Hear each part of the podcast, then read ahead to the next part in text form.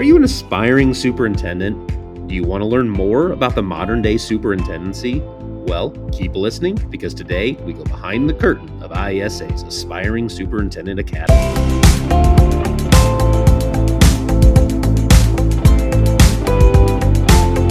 Welcome to the IASA podcast. My name is Jason Neville, and I serve as Director of Communications for IASA. Our topic today is all about our Aspiring Superintendent Academy, which we are now accepting applications for. With me are Dr. Nick Polyak. He's the superintendent at Leyden High School, one of three of the program facilitators. Also joining me is Dr. Tiffany Brunson. She's the superintendent at ESD 159 in Matteson, and Travis Titsworth, the superintendent at Hutsonville CUSD number one. Thank you for everyone for being here. Uh, we'll start with Dr. Polyak. Uh, for someone listening to this podcast, maybe who is not familiar with the IASA Aspiring Superintendent Academy, hmm. can you share just sort of what it is and how long it's been around and sort of who the facilitators are? Sure. Uh, thanks, Jason. Thanks for having us today. The um, Aspiring Superintendent Academy was a dream we had about 10 years ago. We saw all the retirements coming. We knew we needed to help prepare the next generation of school leaders. And so we created the Aspiring Superintendent Academy uh, this summer will be our ninth year of running this program, and I'm, I'm blessed and honored to co-facilitate it with Dr. Mike Lubelfeld and Dr. Courtney Orzel. When is this year's academy? And if someone is interested in participating, can you give them some of the steps of how to apply? Sure. This year's academy is uh, the last full week of June. Um, I think we arrive on Sunday and everyone goes home on Thursday. Um, and so you can go to the IASA website. There's a link there under professional development to sign up for the Aspiring Superintendent Academy. Uh, you can fill it all out in a Google form, and then you just need a letter of support from your superintendent uh, of your current district uh, showing that you have the support to attend. We're very lucky to have two graduates of the IASA uh, Aspiring Superintendent Academy with us today. Uh, Dr. Tiffany Brunson, we'll start with you. Can you just share a little bit about yourself and your kind of leadership journey. Oh, thank you so much for having me. I was um, quite honored to be asked to um, give my perspective. Um, this is this marks year 29. I am in my second year as a proud superintendent of Elementary School District 159, where we serve the families of Matteson, Tinley Park, and Richton Park.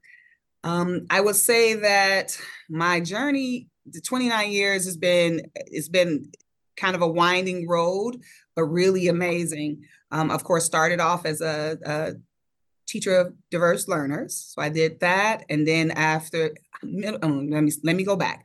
I will say that I started off uh, elementary school and high school, so I taught at both elementary and high school.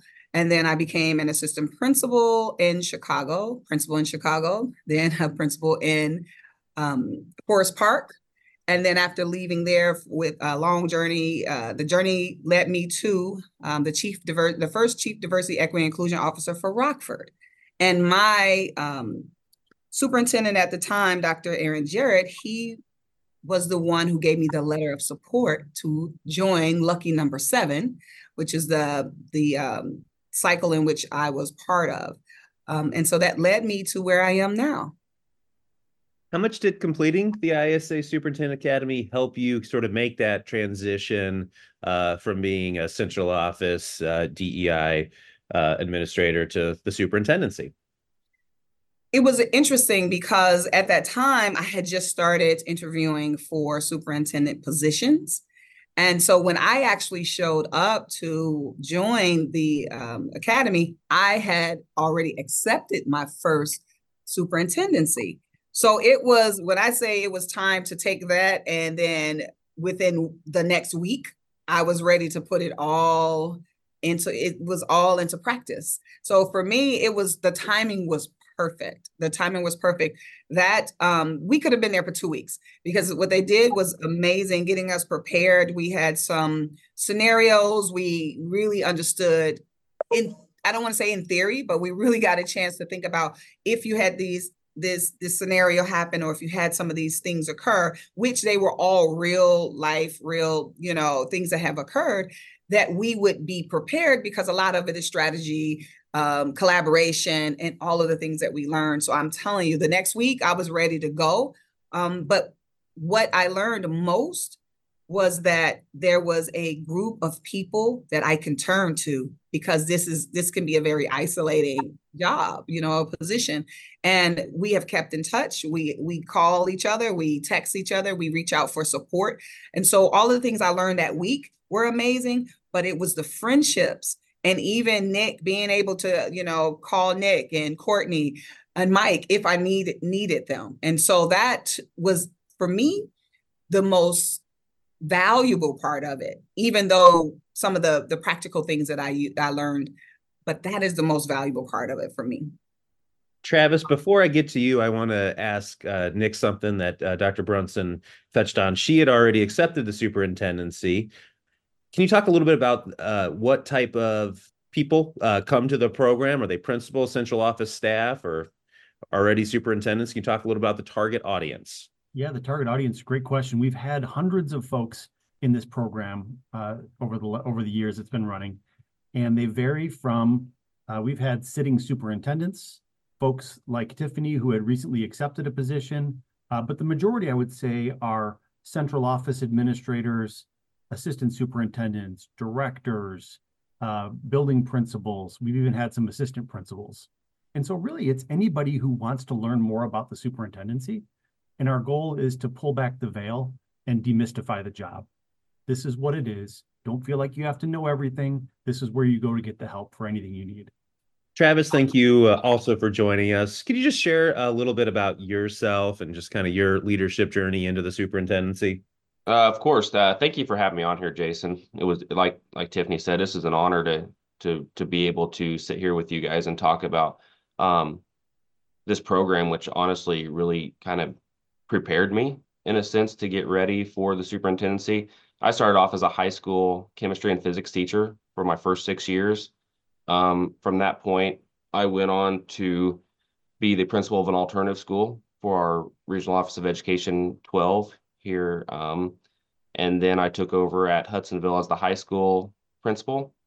And then the year prior to being a superintendent, my superintendent was was leaving. We knew she was going to be retiring, and and they kind of came, my board came to me and asked if I wanted to be superintendent. And at that point, I was like, I don't know. I hadn't even started school. I hadn't done anything. I was really pretty content with being the principal at the high school. And um, so I, I, you know, it's my home district. I thought, well, if anybody's going to lead it, I want it to be me. I really had no idea what I was getting myself into. So I was an assistant superintendent the previous year before my superintendency. And going to the aspiring superintendent academy really kind of prepared me because I already was, I was an assistant superintendent. Actually, I shifted into that role on July 1st, which we were at the academy at that time. Um, but I really didn't know what it was. Um, coming from a small district, perspective of mine was very small. My lens was very was very small. And once we sat there with with our cohort and, and learned from each other, um, and grew with each other. I mean, I grew more in that week than I, I can in, in a lot of my educational experiences. Um, the different activities we did, the different scenarios, as Tiffany mentioned. I mean, things that I had never thought about coming from a, a very tiny small district and, and, seeing the different districts and the different things that challenges that they have. So it, it was very eye opening, but it's very welcoming also and and and the relationships I've met. We go to conference and I talk and we and we we catch up with each other. I mean, it's just a it's so awesome how how we've bonded as as as a cohort. Travis, I want to uh, stay with you and just kind of looking back on that experience. What are some of the activities that you performed uh, that week that sort of stand out as you sort of look back that really that really helped you uh, make that transition? Um, I think in my, especially in my first year of superintendency, it, it's the the media, the the the opening up our umbrella that our we have to encompass a lot more than just our students and our staff. That we have to be able to speak to our community, to speak to our stakeholders. Um, I don't know the exact. They they gave us a prompt and um, where they and they showed where WGN had come to the school and, and it was something I'd never really thought of coming from a small district. Like I don't have the newspaper or I don't have the, the news showing up to my school unless it's really, really bad. But it, it made me think that, you know, even if I have, you know, the fire department here outside my school, my community is wondering what's going on. or if if the police are here they're they're going to wonder what's going on so if i'm able to to get that out there first and let my community know what's going on i'm ahead of of what's going on and then i don't have to be you know defensive i have i'm the one putting out the story so people know. So i really took that. The media one was a big one for me because i had never really thought about that perspective. So much of what makes the aspiring a superintendent academy unique is you learn things beyond what you would learn in graduate school. And i think that communication scenario is a great example. Dr Polyak can you talk a little bit more about what people go through uh, during that communications uh, scenario what it looks like sure i mean the, the whole program is rooted in activity and scenario based um, learning so we didn't want it to be theory. We didn't want it to be maybe what you did in your doctoral program. Uh, that's all great and then necessary, but this is boots on the ground kind of activities. So the communication scenario, um, you're given um, a, a written description of something that just happened at your school. And you have to prepare immediate communications to go out to your school community, and you have to prepare to to answer to the media whether it's the local newspaper or the TV station is coming to interview you, and we put people on the spot and we we simulate that so they can feel what the pressure feels like of questions coming at you from every direction. Let's uh, sort of stick with some of the schedules and activities, Dr. Polyak. Uh, can you kind of take me through what the schedule looks like? And uh, I do also, if you could also just quickly add about how many people will be accepted this year. Yeah, we um we cap the program at 40 participants uh, because we feel like if we get any bigger than that, we're going to have um, logistical space issues. And we want the group to be small enough that they can build relationships with one another, um, as you were kind of hearing from Travis. So uh, the days have different themes to them. What we've been talking about is all part of the communications day. Uh, we have day a day that is more on finance and operations of running a school district.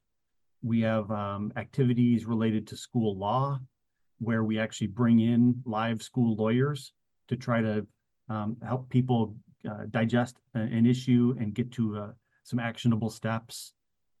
We one of the days counts as an administrator academy, so we all have to do those anyway. So we embedded one into the program. We have Lifetouch Photography. They come and they take professional headshots for everyone, so they can update their website or social media accounts.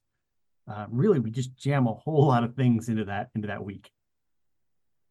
Uh, Dr. Brunson, we talked a little bit uh, earlier about the uh, the time commitment part. I mean, you were recently you had already accepted the job uh, as as superintendent. Now all of a sudden you're going to spend four days in Springfield.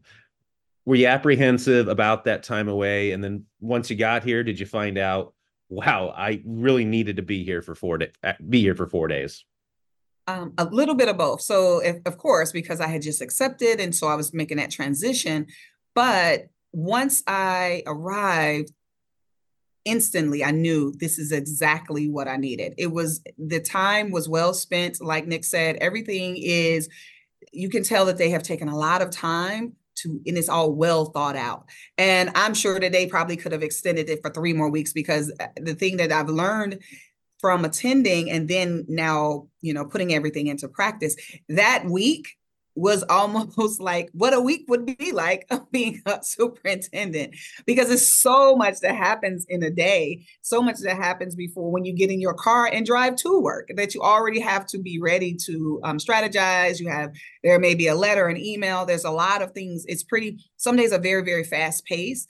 And the one thing that I did learn, um, and I love that Nick said that they did a really good job at demystifying what the job is. And, and I love that they were um, sitting soups, um, or like Dr. Odell, who now is now going to be a, a, sitting soup again, um, had the opportunity. And so it really was not, you know, theory. It was like, this is practical and you're going to be able to use this instantly and you're going to use it tomorrow. And so that week was jam packed but it was it really did prepare me for even the importance and the magnitude of the job. So i really did appreciate all of and everything that we were able to get done. I was amazed at how much we actually got done in that short amount of time.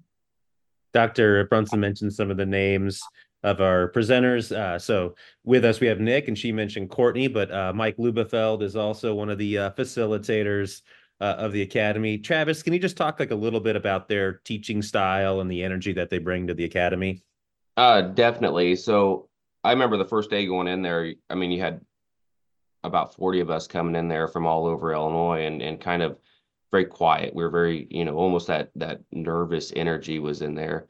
And you have three presenters who are almost seamless in the way that they present. It's almost like they've practiced and rehearsed and make you feel as we come in very welcome and really kind of break that ice. I mean, there we had an icebreaker activity. We we got into it, but it as they go through the days, the way they interject, you know, a little humor with the seriousness, with you know Courtney keeping them on task, it, it, it makes that day fly by because it, it's almost like it's almost like I don't want to say it's like a show, but it is. You feel like you're part of something because they they put it all together almost like like they practiced. I mean, it, it's and they feed off of each other so well. Like I, I mean, I could go back today and, and learn, and, and I, and I wish I would because after sitting here for a year, I probably need to sit in there again to pick up some more stuff from them because it just,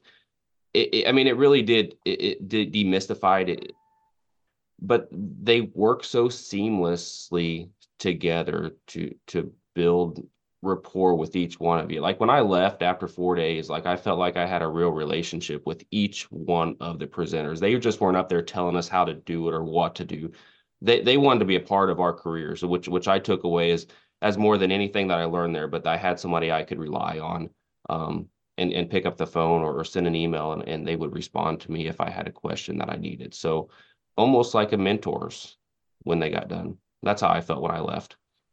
Uh, last question, just Dr. Polyak, any sort of final thoughts or anything else uh, that you want to say to anybody interested in applying for the uh, ISA Aspiring Superintendent Academy? I would say if you're interested, apply early. We've had years where it sells out and we have a waiting list of folks. But um, I think it'll be worth your time. I wouldn't, it, it really refuels me every summer to get back to my teaching roots and go spend time with folks uh, in this. And I, the feedback has always been really, really good. And that, that keeps driving us forward to keep doing it every year. And so you don't have to listen to just um, Mike and Courtney and me. We bring in some guest superintendents from all over the state to share their different leadership stories and journeys.